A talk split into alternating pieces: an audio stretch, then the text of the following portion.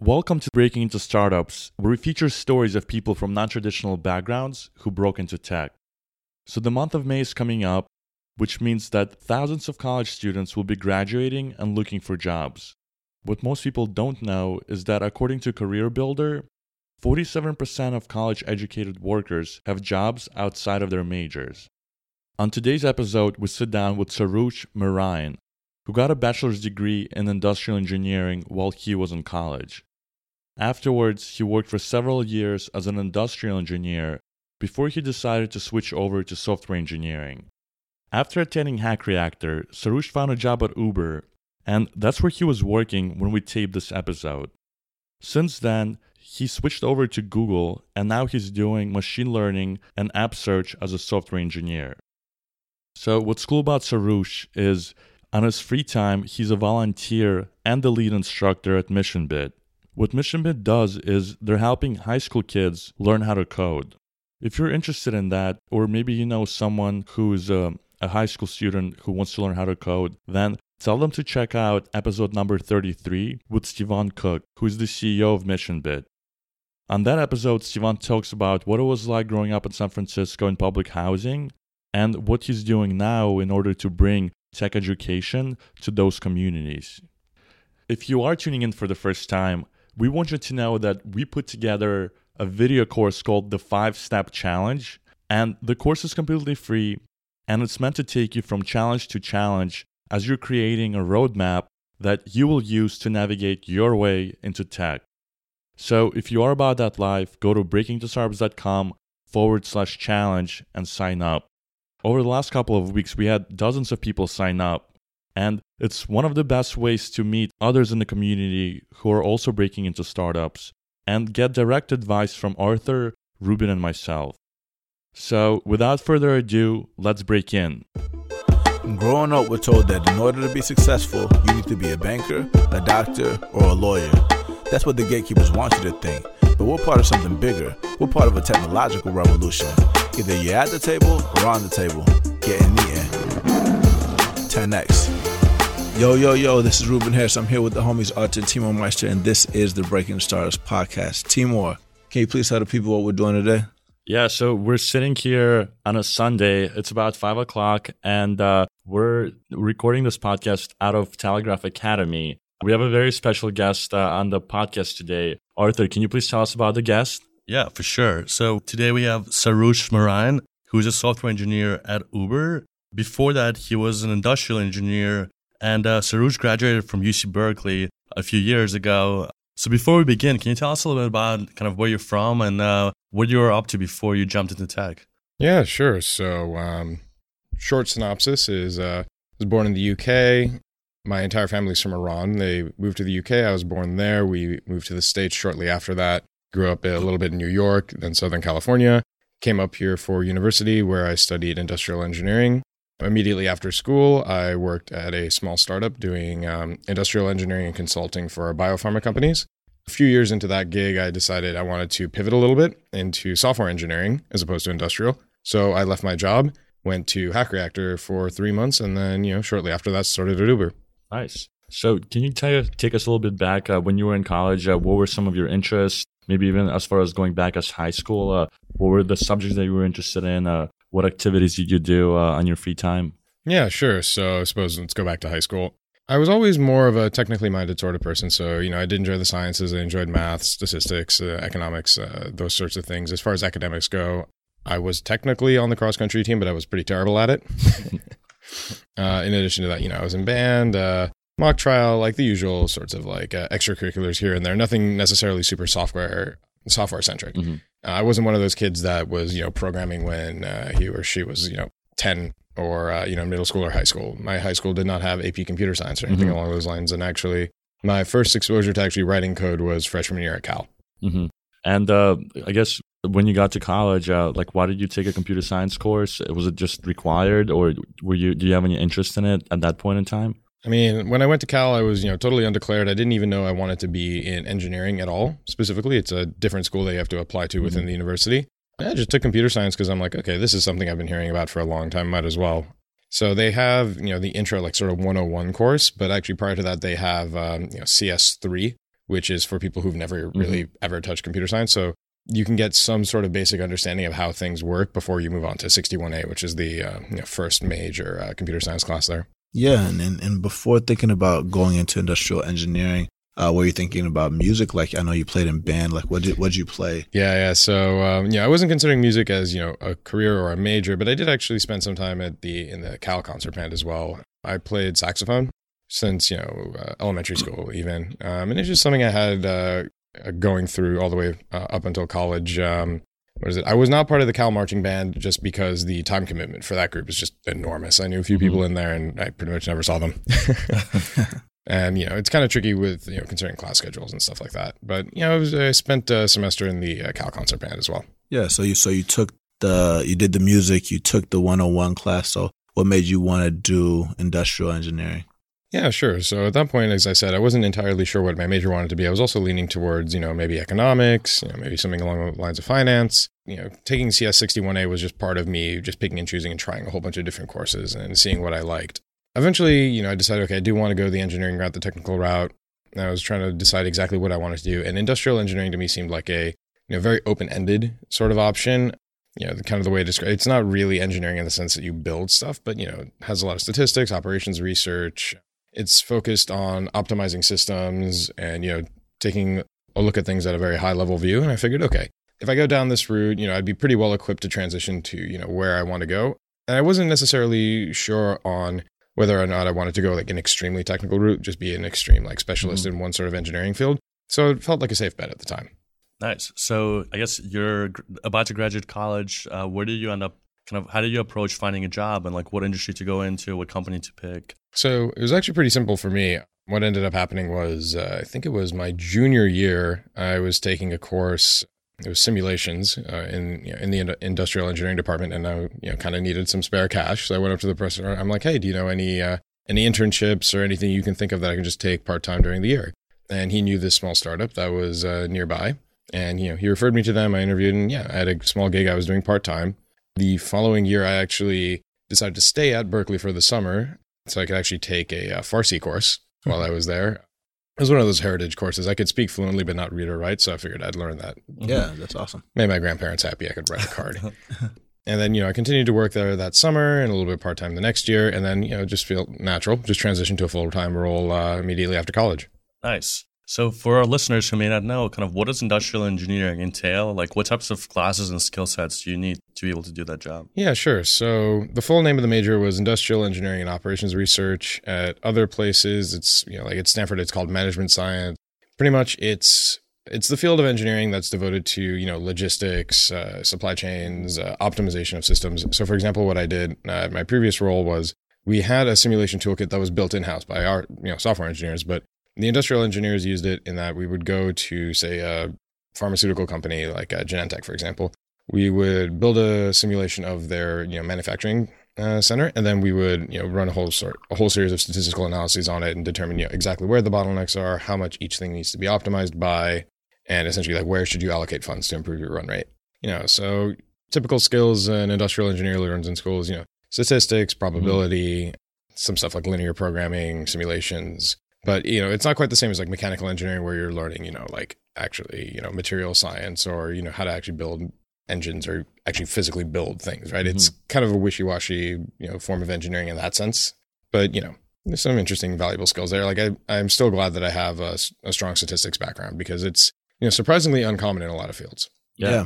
and so you so you graduated did you get your first job at Genentech or what no, was no, your no. first job? So I was working at this uh, startup. Genentech was just one of the companies we consulted for. Okay. Yeah. Mm-hmm. Okay. So kind of take us back to the point where uh, you're working as an industrial engineer for the startup.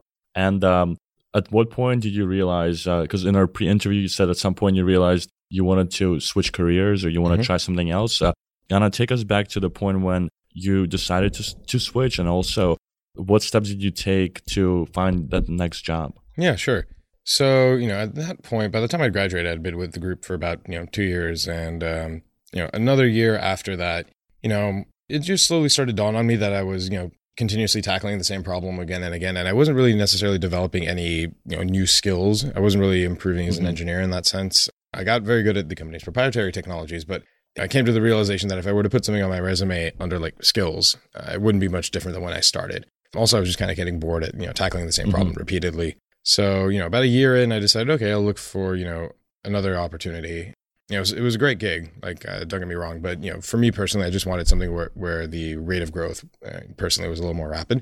As far as steps I took, you know, I just slowly started, you know, built together a resume, sent it out to a few places. Um, you know, I knew people working at all the major, you know, tech companies and stuff like Mhm. that. And I initially started with, you know, not full on software engineering because I didn't, you know, have that background. I wasn't coding actively every day, but you know, uh, data science, you know, stuff where I could, you know, leverage my statistics background and you know, just general engineering, you know, technical background, and you know, was met with uh, limited success.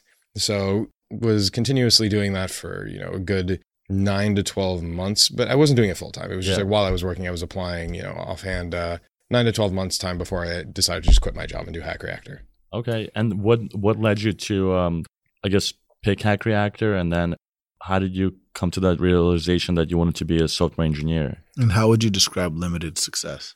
just for the most part not getting any responses back the few phone screens and on sites i got i you know clearly didn't get offers from but you know the biggest problem was i didn't have an in-demand skill set at that point. point and uh, to answer your question about you know how i found out about hack reactor and how i ultimately made that decision so during this process when i was looking for you know a new opportunity i met with a friend of mine who was a software engineer at linkedin he went on to found his own startup but he you know we were chatting about what i was trying to do and he mentioned that he'd worked with you know someone at LinkedIn who had gone through Hack Reactor.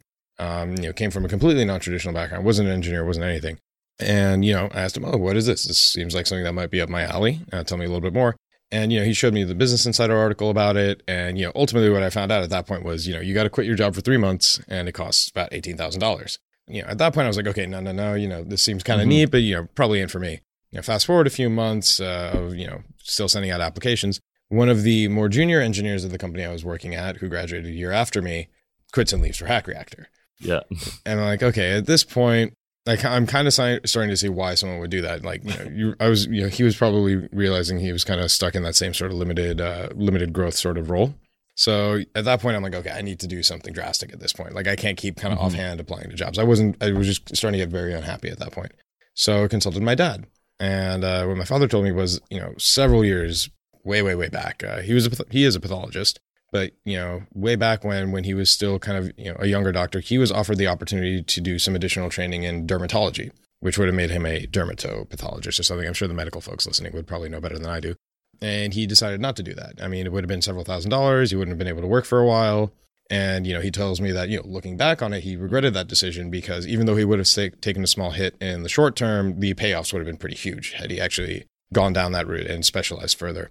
So he encouraged me wholeheartedly. I had savings saved up for Hack Reactor, but he offered to help me with whatever else was required. And then, yeah, I worked a little bit longer, gave my employer notice, and uh, yeah, just relaxed. Now, prior to going to Hack Reactor, I did do a fair amount of studying myself just to brush up on as much computer science as I could. You know, there's great resources online from both MIT and Stanford with OpenCourseWare and Stanford.edu. I was definitely trying to shore up as much of the you know fundamental computer science as I could, just because you know I had a good understanding of the sort of curriculum I'd be learning at Hack Reactor, and I wanted to fill in the gaps where I thought you know we wouldn't be spending as much time covering. Yeah. So what was the interview process like for you? Do you feel like when you were applying uh, to Hack Reactor, you already kind of had the foundation down, so it was kind of a breeze, or did you struggle a little bit? What was that experience like? Yeah, I mean, I definitely have you know a more technical background than you know most applicants to Hack Reactor, so I didn't have too much trouble. So you know, we had a pre-court. We had sorry, we had there was like a small prompt you had to do on the website to apply. Then Mhm. you'd have a phone screen, then an on-site. And you know, by the time I came into the on-site, you know, they were asking me to just do some small programming problems. They brought up functional programming, and then at which point I told them, "Hey, my first language was Scheme Mhm. at you know, say 61A in UC Berkeley." And like, "Okay, Yeah. so clearly you know functional programming." So I did come in with an advantage having taken a couple courses at Cal and also spending like a pretty solid chunk of time studying before Hack Reactor. So I didn't have too much time, too Okay. much trouble with the interview. Nice. So when you got to Hack Reactor and you started going to class, uh, working on projects, what was that experience like? In in a sense, uh, is that what you expected? Do you think you could have learned that on your own? What value do you think Hack Reactor added to your career and your skills? Yeah, sure. I mean, what I'll say about Hack Reactor is, you know, if you are, you know, if you're a very technically adept person, if you come from an engineering background or something like that, the material they cover isn't something that you know you can't learn on your own. That like you can definitely learn it on your own. The difference, however, is the fact that with Hack Reactor, you're going to this program six days a week and you're staying there.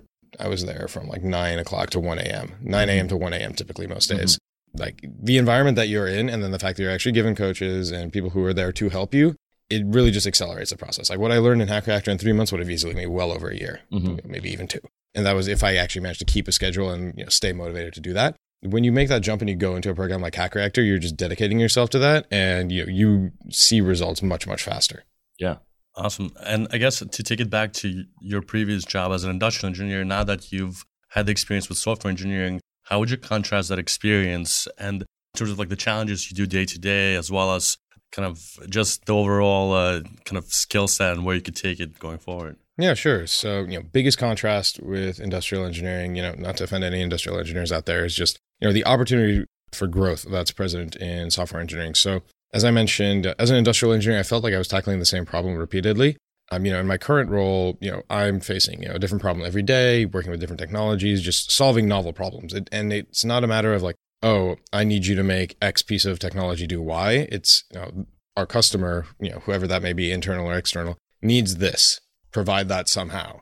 And you know, the fact that you know all the problems are different every single day is one a great thing, and then two, actually, one of the things I like about software engineering in general is that there's so many opportunities for you to just learn at any given point. Like I read books all the time when I get home, just on you know different technologies, software engineering, etc., and just try to improve myself as much as I can in that sense. So you know, I'd never worked with Elasticsearch before. Okay, I can dive into Elasticsearch, and hey, now I know Elasticsearch. I'm mm-hmm. like, you know, I'm a more competent engineer with this additional skill, and you can just do that, you know, forever because there's way too many topics for anyone yeah. to know that well. Definitely. What What were some of those books that you that you read that helped you get through Hack Reactor or in the post job search process? Okay, so as far as getting through Hack Reactor, I just spent most of my time with the Hack Reactor curriculum, except towards maybe the very end where we had our thesis projects. At that point, I was looking more at the open source documentation, you know, open source documentation or just regular documentation for services like that we weren't being taught at Hack Reactor directly, like Docker or, you know, some NoSQL databases that we were using that weren't necessarily part mm-hmm. of the mm-hmm. curriculum, but we wanted to experiment with. After Hack Reactor, I would definitely say that uh, for interviews, that cracking the coding interview book is, you know, it's a godsend. It pretty much has mm-hmm. more or less everything you need in it.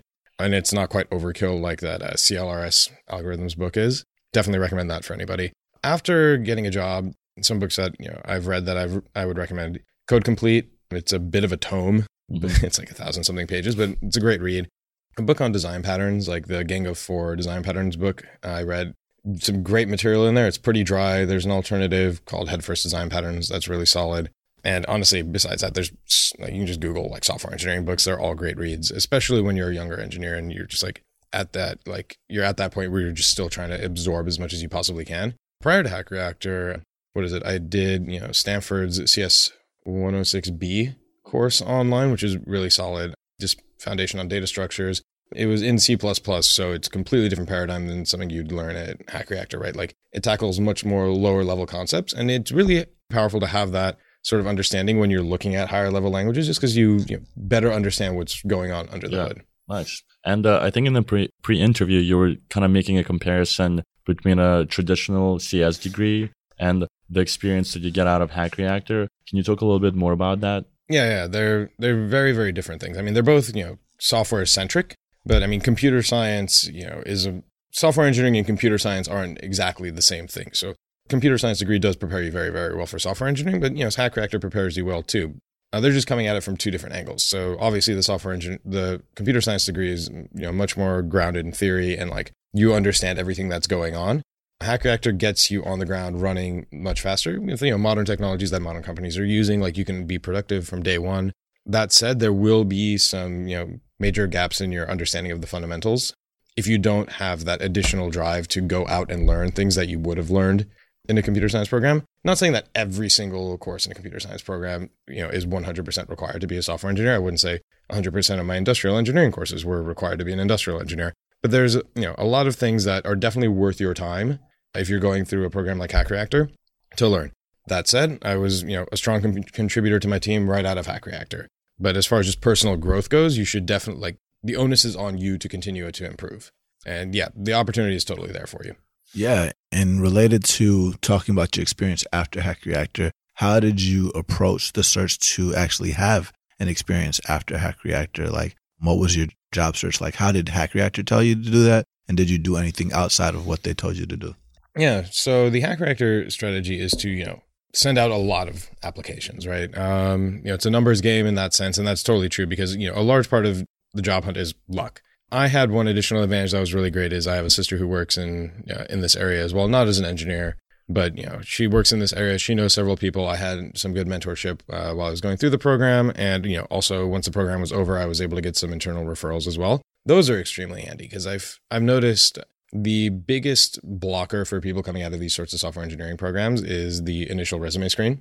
Because typically, if you're applying to Google, Facebook, you know, et cetera, Uber, a lot of these applications, especially for the Android One roles, are recent grads from you know Harvard, Stanford, et cetera. So it's really hard to get your foot in the door and just pass that initial uh, resume screen. An internal referral definitely helps with that. Nice. What was your interview like at Uber when you were going through the process?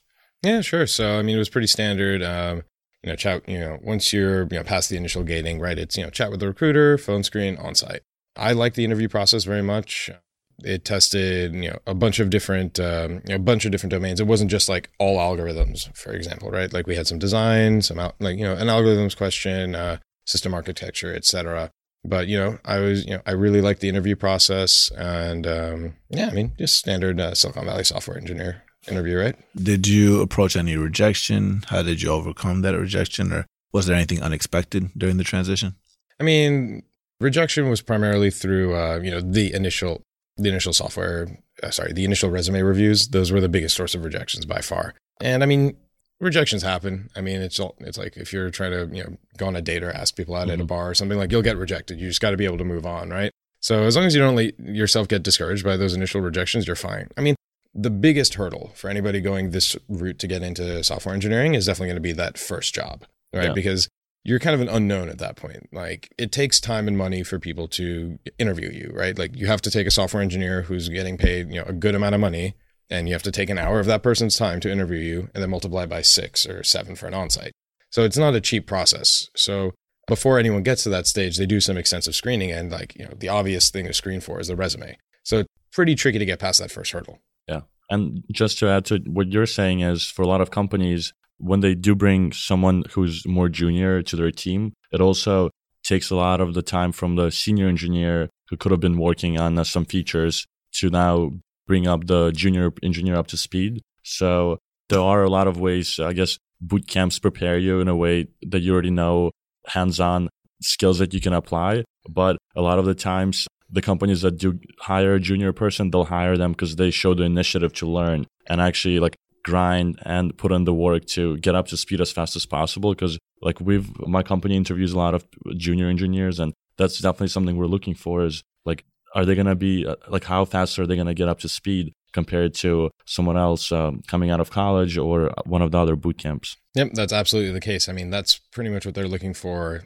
at the onsite, right? If you're if you're a junior engineer, like you know, you're being interviewed by these people, and when then the major expectation is, look, we don't expect you to be the top dog, like you know, day one, but we want to see like, okay, are you capable of being a contributor to this team in a reasonable amount of mm-hmm. time? Whether you come from a university background or a software or like a software bootcamp background is irrelevant. Like that's what the onsite's there for. Yeah. So, like, what are you up to now? Uh, what are your plans for the future? What's next for you? Yeah, sure. So, I'm on the application health team at Uber. That's on. So you know, to give a little bit more clarification, there's program and platform teams. Program teams are more product oriented. It'd be stuff like you know the the driver app or Uber Pool or something like that. Platform teams are you know more on the infrastructure side of things. Application health within that is uh, in charge of monitoring you know application health. So if the application's crashing too much uh, out in the wild, we get some metrics on that. We try to diagnose exactly what's going on. There's a whole bunch of you know extra stuff. It's obviously a lot more complicated than that, but that's kind of the gist of it. I'm working as a full stack engineer. Actually, fun fact: uh, going onto that team, I was you know one of, pretty much the only person that had a modern JavaScript background. Everyone else on that team had been working in industry for several years, closer to a decade. But last time they did JavaScript was maybe jQuery. Oh. So that is one big bonus I will give to Hack Reactor. I definitely had a much stronger React Redux background than anyone else who was on that team, you know, working full stack. But in addition to that, you know, I'm doing Python, uh, working with you know stuff like Kafka, Elasticsearch, you know, SQL, and actually, I'll be headed to CodePath, another bootcamp, starting uh, this Monday, actually. My manager was kind enough to nominate me for a spot in Uber's CodePath uh, Android session, which is, you know, it's going to be going on for another eight weeks or so, starting next week. And yeah, I'm going to learn some Android dev. That's awesome. Um, yeah, we we we are very familiar with CodePath. Michael Ellison is a good friend of ours there. Can you, can you tell the people a little bit more about CodePath and uh, why Uber nominated you to go in this direction? Yeah, sure. So um, CodePath's kind of an interesting bootcamp. It's very different than stuff like, you know, say Hack Reactor, which is geared towards uh, folks who don't have a software engineering background and want to break into it. CodePath is more like a continuing professional education for existing software engineers. Actually, like the typical CodePath student has been in industry for, you know, a fairly long amount of time. And it's someone who doesn't know Android or they don't know iOS and they want to pick up the skill. And I mean, it's kind of a win-win for everybody because you know companies are in you know companies are looking for good Android and iOS developers. Right, mobile's pretty much the future, and um, you know engineers want to learn iOS and Android because it's a very lucrative skill to have. So the way it works right now is it you know seems to me again I haven't I haven't spoken uh, extensively with the people who actually run CodePath, but the way it seems to be working is that they'll do a partnership with a company. So for example, Uber, and uh, Uber will you know slot some of their engineers in the course, and you know also potentially hire some of the additional people in the in the CodePath program as well, just to you know kind of shore up the number of Android or iOS developers they have. So I've seen they've done this with Zynga as well and a couple other companies, and yeah, it seems like a really interesting model. I can't wait to start. Yeah. So you never stop learning, even uh, after you get a job. uh, no, I mean that's a, that's the whole point of Yeah. software. Like you don't want to be that guy who's not learned anything new in ten years. I mean, like Yeah. imagine being a JavaScript dev and all you know is like vanilla JavaScript. Like, yeah, Yeah, definitely. So at this point in our podcast, we'd like to do the lightning round. And that's the part where uh, we'll ask you a series of questions. Try to give us short answers, but answers that have tactics, strategies, resources that you've used to either uh, learn how to code, um, break into startups, or break into tech, or just like life in general. yeah, sure. Yeah. So the first question is: uh, So imagine if you were dropped in a new city, you only had hundred dollars, and you had to start all over again. What would you do, and how would you spend that hundred dollars? Hmm. If I was dropped into a city with hundred dollars. Probably would need some food and housing, but aside from that, probably take out a load and do exactly what I did um, Mhm. did here. So go to a boot camp. Yeah, I mean, if I'm if this if I don't have my software engineering knowledge that I had from before, Mhm. yeah, honestly, I'm very very happy with the decision I made. Got it, got it. And throughout this process, did you have any like warm up routines or psych out routines or any music or movies that you listened to to help you get through any of the roadblocks that you ran into along the way? No, I didn't really have any sort of movies or you know music or anything that kept me going. But one thing I did have that helped me out a lot is I made a very close knit group of friends uh, in the program, and we just you know hung out every day. We worked together on our thesis project, and you know we're still in touch. Like we still like I just went out with them the other night. Like Yeah. Uh, one thing that you know really should be emphasized a little bit more about these programs is like if you really put your heart and soul into it, you will make some really really close friendships. Definitely. So another question um, that we like to ask is if uh, now that you've been through this journey, what one piece, what is the one piece of advice that you would want our listeners to know who are trying to break into tech? Hmm. One piece of advice. If you absolutely sincerely want to go down this route and become a software engineer and you're willing to dedicate yourself like wholly to it and continue to learn and just stay motivated, you absolutely can. Just because you didn't study computer science at Stanford or Harvard or Cal or MIT does not preclude you from going into this industry. Like there's a serious need for good software engineers and it's never too late. Nice. Can you share any other online resources that helped you get to where you are today? Yeah, sure. So as I mentioned, you know, there's courses online, great courses online from uh, you know Stanford and MIT. Uh, what is it?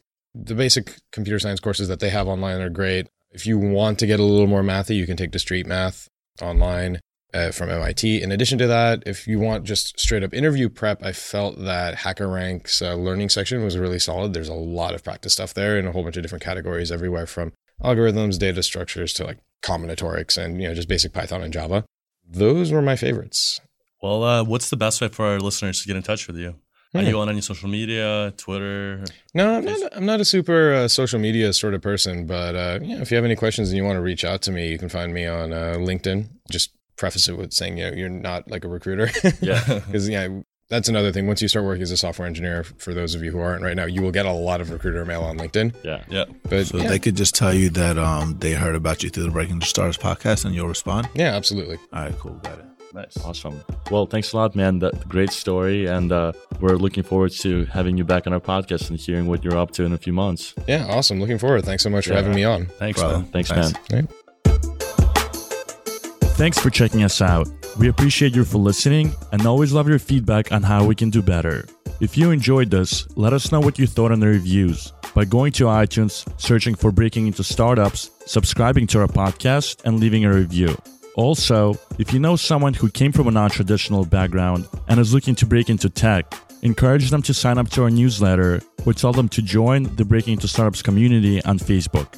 Remember, if they don't let you in through the front door, go through the back door, around it, under it, or through it. Let's break in.